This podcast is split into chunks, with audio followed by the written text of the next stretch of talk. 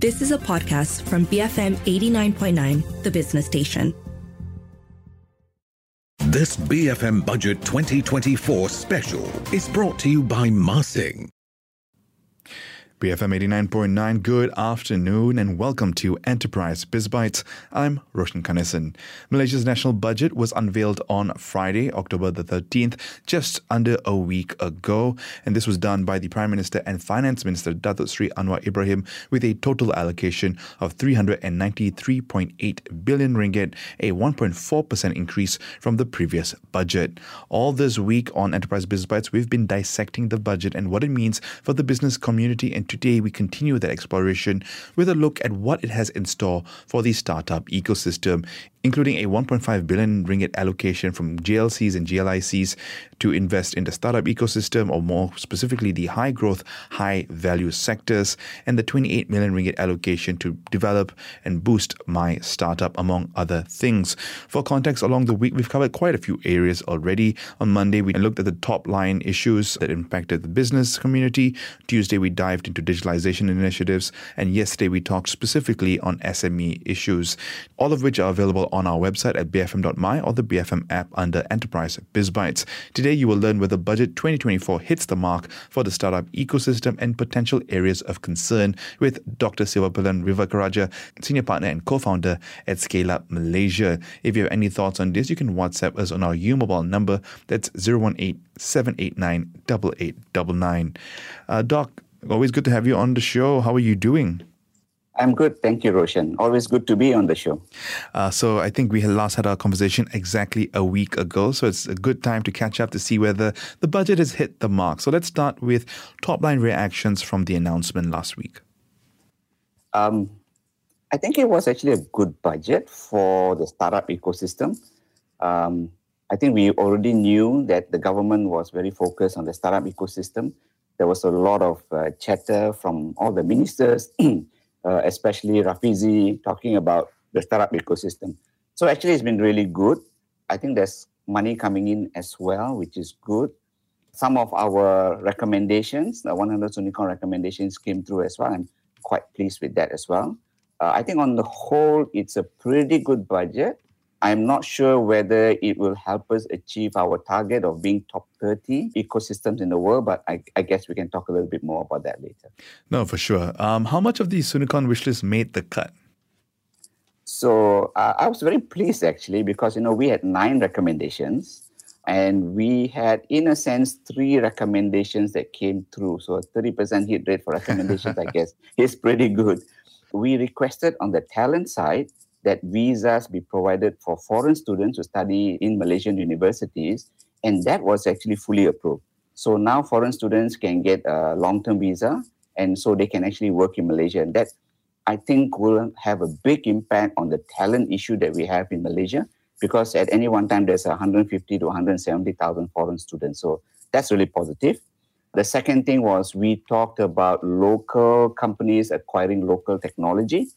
And actually, we said that there should be a framework that allows them to acquire from local companies.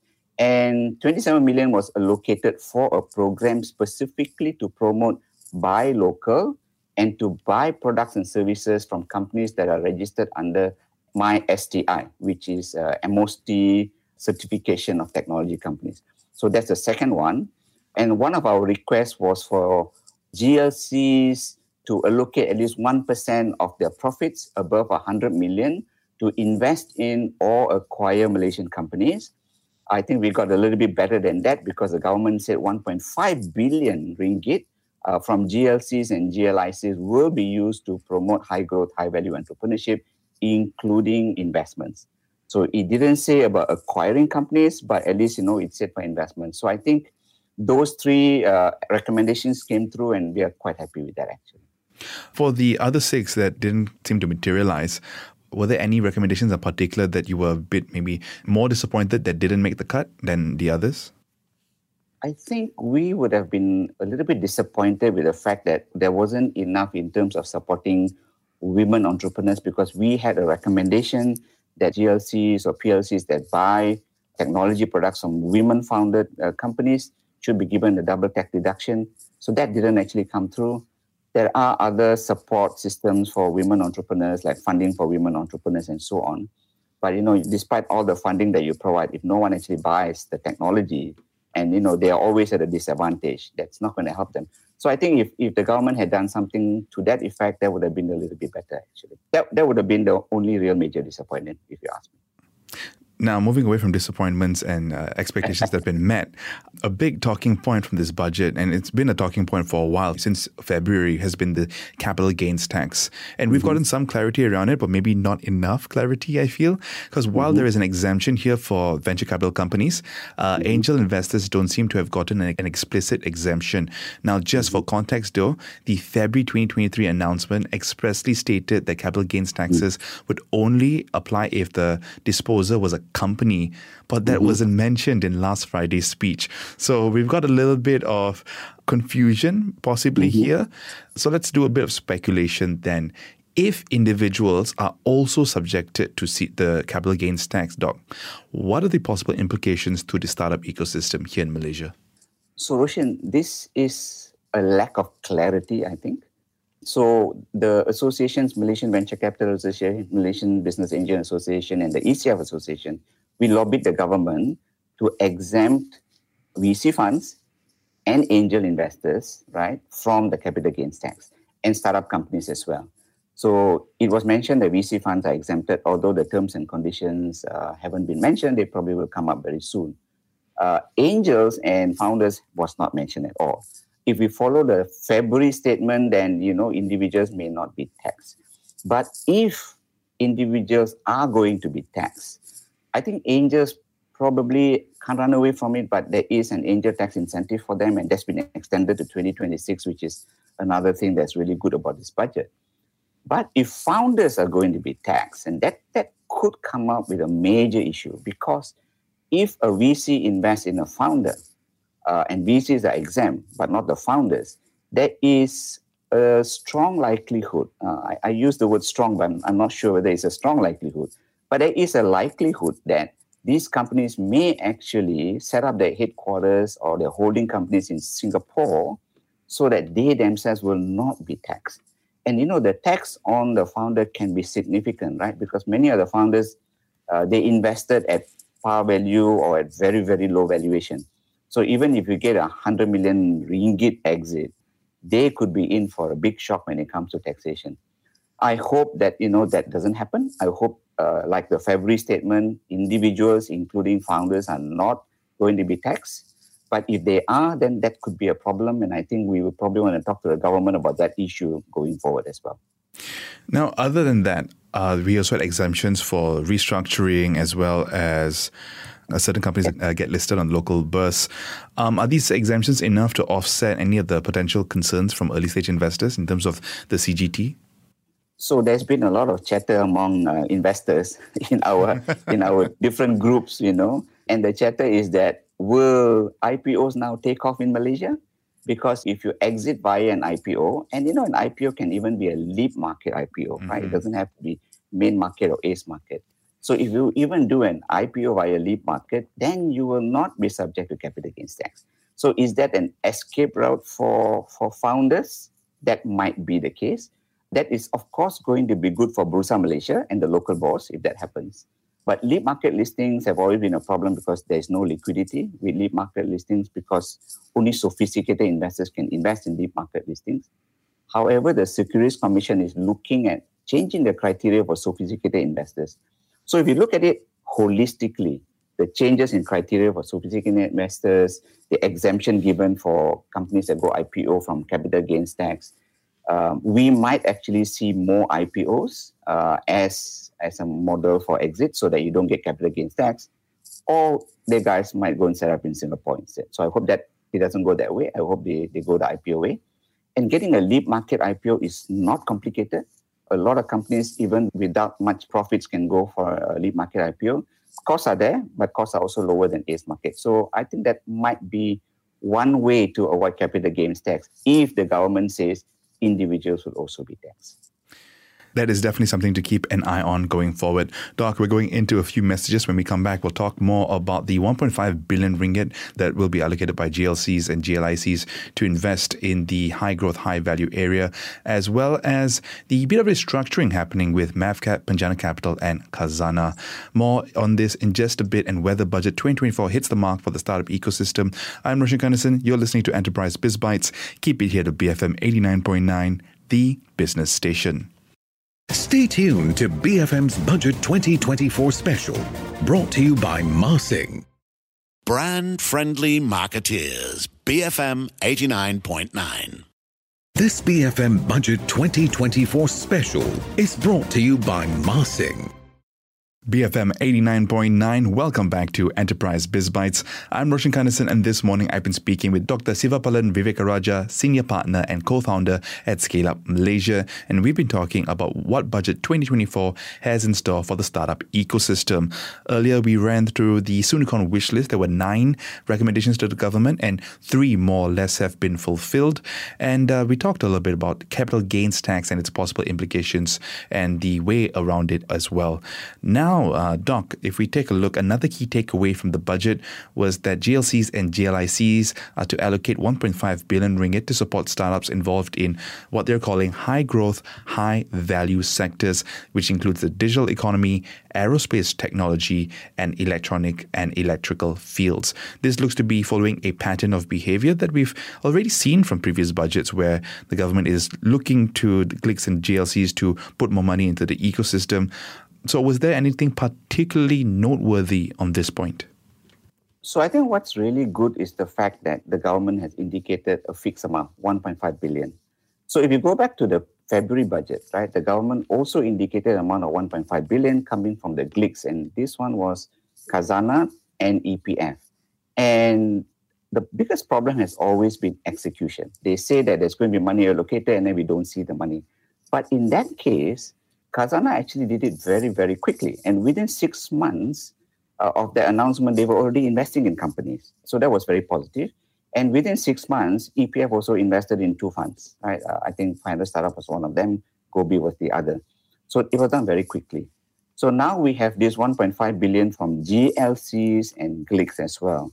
If they do it the same way and the money is invested quickly, I think it's going to be super positive for the ecosystem because that means you know besides the 1.5 billion from Khazanah EPF, we have another 1.5 billion coming in, and if this is done in the same way, that is via a fund of fund systems where uh, model where they actually invest in other funds and allow them to do the investments, I think this is going to be really positive. But I would be keen to know who who are the GLCs and who are the GLICs because among the GLICs, Khazanah and EPF has already done it. Co-op has already announced that they're going to do some as well, 500 million. So maybe the rest of it comes from GLCs. But this is very positive. I think I love this part of the announcement. Actually. I'd also like to see the breakdown in terms of whether it's taking into consideration previous allocations as well. Because, you know, is the KWAP announcement as part of this or is it a separate thing? But all this, I'm sure, will become clearer as we go through the bill in time. Speaking of fund of funds models and the positivity that we've seen in the ecosystem over the last few years, the government is looking to put government-backed venture capital agencies such as Mavcap and Penjana Kapital under Khazanah Nasional. I know you've been very positive on Penjana Kapital's impact in the ecosystem over the last few years, Doc. So, what are your views on this? So it's interesting that they're doing this, right? Um, when I had my task force in 2019 under the former Minister of Science, Yeo Bee Yin, we actually came up with three recommendations. And one of those recommendations was to consolidate all the venture capital funds under one agency, right? And we said that there should be only three. One is venture capital, one agency, debt under one agency, which was Malaysian Debt Ventures, and grants and developmental funding and the developmental aspect of the ecosystem under Cradle Fund. So now we know that Cradle Fund is doing developmental, right? And they're doing all the grants, they're doing developmental. MDV has been left alone as a as a debt agency. But now we're starting to see this consolidation happening. In fact, when Tunku Al Zakri, who was chairman of Mavcap, moved to become chairman of Penjana, you know, there was already an mm. indication of some sort that something was going to happen. And now that they've put both Mavcap and Penjana under Khazanah, it's also interesting to note that Khazanah's uh, Dana Impak is also there. And most people will not know it, but MTDC is also an agency under Khazanah. So if you look at it now, the four major funding agencies are actually under Khazanah. So that's actually good. Will they consolidate all of them into one, or will there be some kind of a holding group that manages all of them? That remains to be seen. Uh, but in a sense, that takes away all the issues with you know, people overlapping and overlapping funds and all of those kind of stuff, right? Although Dana Impak is more for impact kind of investments, the rest of them actually do traditional uh, science and technology and digital investments. You know, I have friends in all of these agencies. They may not be happy with me for saying this, but it does look to me like there is going to be a consolidation into one single venture capital agency under Khazanah. That might not be a bad thing, actually. Uh, hopefully, they all do it under fund of funds. So because MAVCAP is currently doing fund of funds, Khazanah Dana Impak is fund of funds, Penjana is fund of funds, only MTDC is doing direct investment. So if they all are consolidated and they do it under fund of funds, and we bring in more venture capital funds into the ecosystem, I think this is going to be very, very positive as well. So, you know, this budget has some many, many positive things, and, and this is good as well. Yeah, I'd be curious to see how the execution is on this. Whether we see Khazanah internally have this pipeline of like, okay, between you know seed investing, pre-seed investing that happens under the the venture capital, but then you know building a pipeline for itself for the later deals, right? Which Khazanah is always looking to deploy funds there. Speaking of consolidation and the startup ecosystem, the government also has allocated 28 million ringgit to upgrade uh, MOSTI run MYStartup, which I think is part of Cradle at this point. So it becomes a one stop gateway that facilitates business activities of startups. This is, I think, something that's been asked for for some time, right? Uh, people have been looking at can we have something like Enterprise Singapore, for example, where startups go to one place for all their needs. Uh, this initiative is looking to optimize the usage of funds amounting to 200 million ringgit right now placed under various different funding agencies and VC companies. Doc, your impressions on this and what you hope to see come out from it? So this is what they've been speaking of as a single window. That means if you look at what's happening currently, almost every ministry and agency has some kind of funding going on, whether it's grant, whether it's uh, loans and stuff like that. That's where I think the 200 million comes from, right? So what they're trying to do is they want to make one single startup agency, and that is Cradle. They want all applications probably to go through Cradle as well. Because one of the problems in the ecosystem is what they call grantpreneurs. That means these entrepreneurs apply for multiple grants and multiple loans from different different agencies and different ministries, and nobody really knows who is funding what. So some of them, you know, will get multiple grants for the same thing.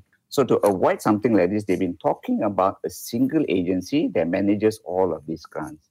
What I don't know is whether if all the grants are now going to be consolidated under Cradle, and whether you want an agricultural grant or trade grant or whatever, it goes through Cradle, or whether if they still manage their own grants, but all applications and approvals go through a single application, which is the MYStartup.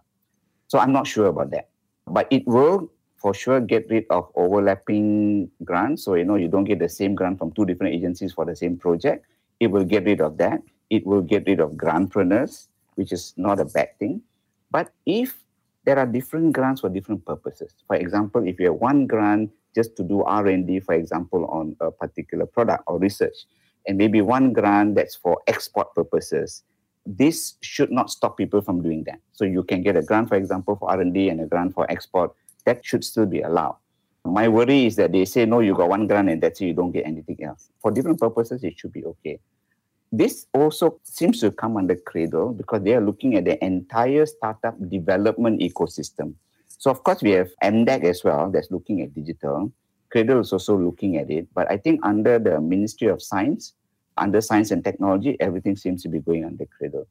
Is it a good thing that everything goes under Cradle? I think in some sense it is good if it's for applications and approvals. But I think if they are expected to manage every single grant under every single ministry, I think they will struggle. So perhaps they don't need to do that.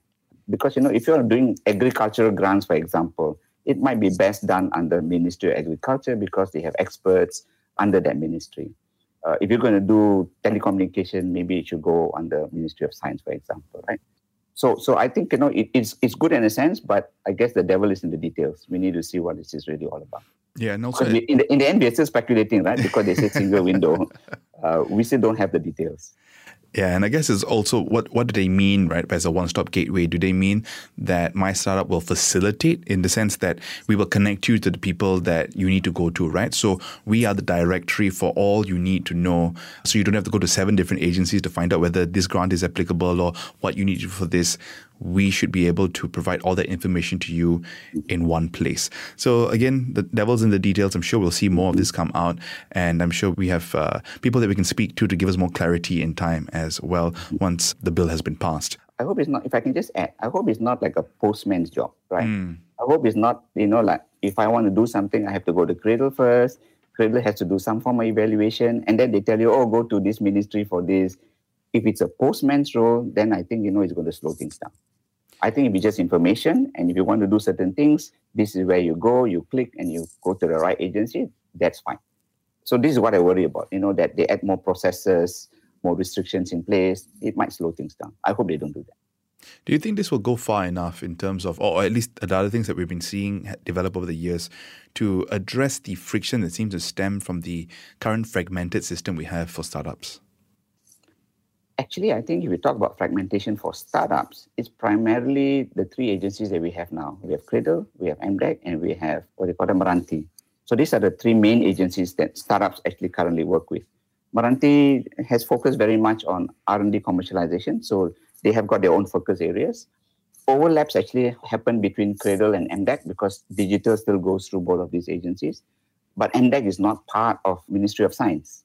So, you know, they're still not part of this arrangement. So I guess if there is some consolidation and, you know, they do work together, that might be okay. But otherwise, there is less and less fragmentation these days anyway for the startup ecosystem, except for, you know, grants provided by many, multiple ministries, right? So I think this might help reduce friction and fragmentation. Doc, we're going into a few messages. More on this in just a bit and whether budget 2024 hits the mark for the startup ecosystem. I'm Roshan Kanesan. You're listening to Enterprise Biz Bytes. Keep it here to BFM 89.9, the business station. Stay tuned to BFM's Budget 2024 special, brought to you by Marsing. Best for money. BFM 89.9. This BFM Budget 2024 special is brought to you by Marsing.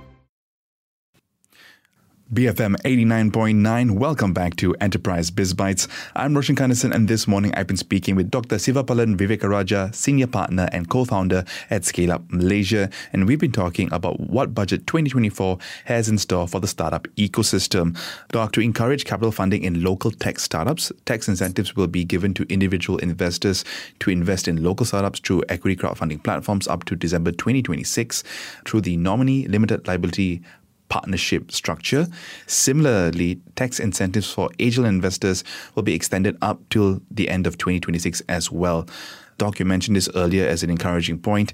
There's this push the needle in terms of encouraging more capital allocators to invest in local tech startups, not necessarily the amount, but the number of investors. So let me address the angel tax incentive first. That's a little bit faster. So currently, the angel tax incentive expires in December 2023. And we have seen with the angel tax incentive, a lot of angels have come into the ecosystem since 2015 when it was first approved. MBAN alone, Malaysian Business Angel Network alone has 350, 360 angels, but a lot of them are also investing via equity crowdfunding. So the extension to 2026, which is three years, is going to be good because it helps us now to promote more angel investing. And primarily, if you look at our membership, over the last seven, eight years, 95% is actually in the Klang Valley. So what MBAN has done is we have now extended our chapters, our angel networks into Sarawak, where we now have a chapter, and Penang, where we have another chapter. So we are, we are extending the angel networks and encouraging more angels from different states as well. If this incentive was stopped this year, that's going to hold back angel investing in different regions. And now we're also talking to people in Johor who want to do the same thing. So I think having this extension actually helps encourage more angel investing in other uh, in parts other than Klang Valley. And we are seeing a lot of interest in Penang and also in Sarawak and hopefully very soon in Johor. So this has really been good, right? Because we need to have more angels in all of these areas as well.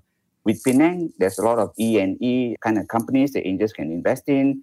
You know, with Sarawak, they're very, very active in promoting digital as well. So hopefully that'll be good. So this has been really good, right? It helps not just Klang Valley, but now widen the scope to the different states as well.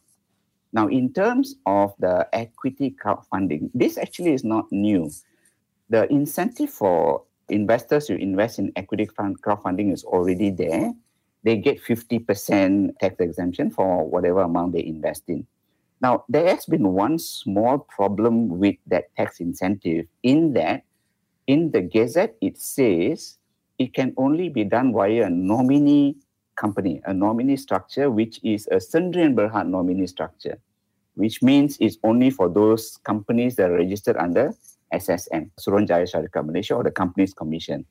Now, when you have more than 50 investors in which, which is a norm for ECF investments, you have to do it under a nominee structure. The other structure is the limited liability partnership. So some of the ECF platforms have used a limited liability partnership and then discovered that the Gazette doesn't cover them. Ah. So if you have used a limited liability partnership, and some of them have done it, right, on the assumption it will also qualify. But the Gazette is very clear. If you're not under companies commission, you don't qualify. So there's been a whole bunch of deals done that didn't qualify. So what the government has done now is to say very clearly that even with the limited liability partnership, you still qualify for the tax incentive. So it is just uh, normalizing that issue. It's not a new incentive, but it does make it easier because you can now use limited liability partnerships. Otherwise, a whole bunch of investors would not have been able to claim the tax incentive. that would have been quite bad for all of them, I think. So it, this is just to make sure that everyone is covered. To wrap up this uh, conversation, Doc, in your view, I mean, the government very clearly stated that their goal was to become a top 20 ranking ecosystem for startups on a global scale by 2030. All these initiatives we've talked about, there are also others we haven't talked about. If we had to talk about them, I think we wouldn't stop talking. Are we headed in the right direction? And how much do all these initiatives in this current budget push us towards that goal? So it's interesting that the government wants to do this. I like the fact that they have actually set a target. And they've set a target for, I believe, 2030 is this doable? It depends on the criteria that people use to judge whether you are top 10, top 20, or top 30. And they've been using the criteria set by Startup Genome. Startup Genome is the one that ranks the top ecosystems in the world. Malaysia is not in the top 30, it's in the top 21 to 30 of emerging ecosystems, right? However, if you look at the criteria, the two top highest weighted criteria are performance and funding. Mm. So performance, they look at, for example, how many unicorns are there in your startup ecosystem, how many exits are there in the startup ecosystem. So if you don't have enough exits, you don't have enough unicorns or high growth companies, you will not get a good strong weightage, which is why we're actually quite weak in that, right? We don't have many exits in Malaysia. The second criteria is funding uh, they look at how much funding is available in your ecosystem. So they wouldn't take Singapore VCs investing in Malaysia as part of the criteria. Hmm. It must be within your own country.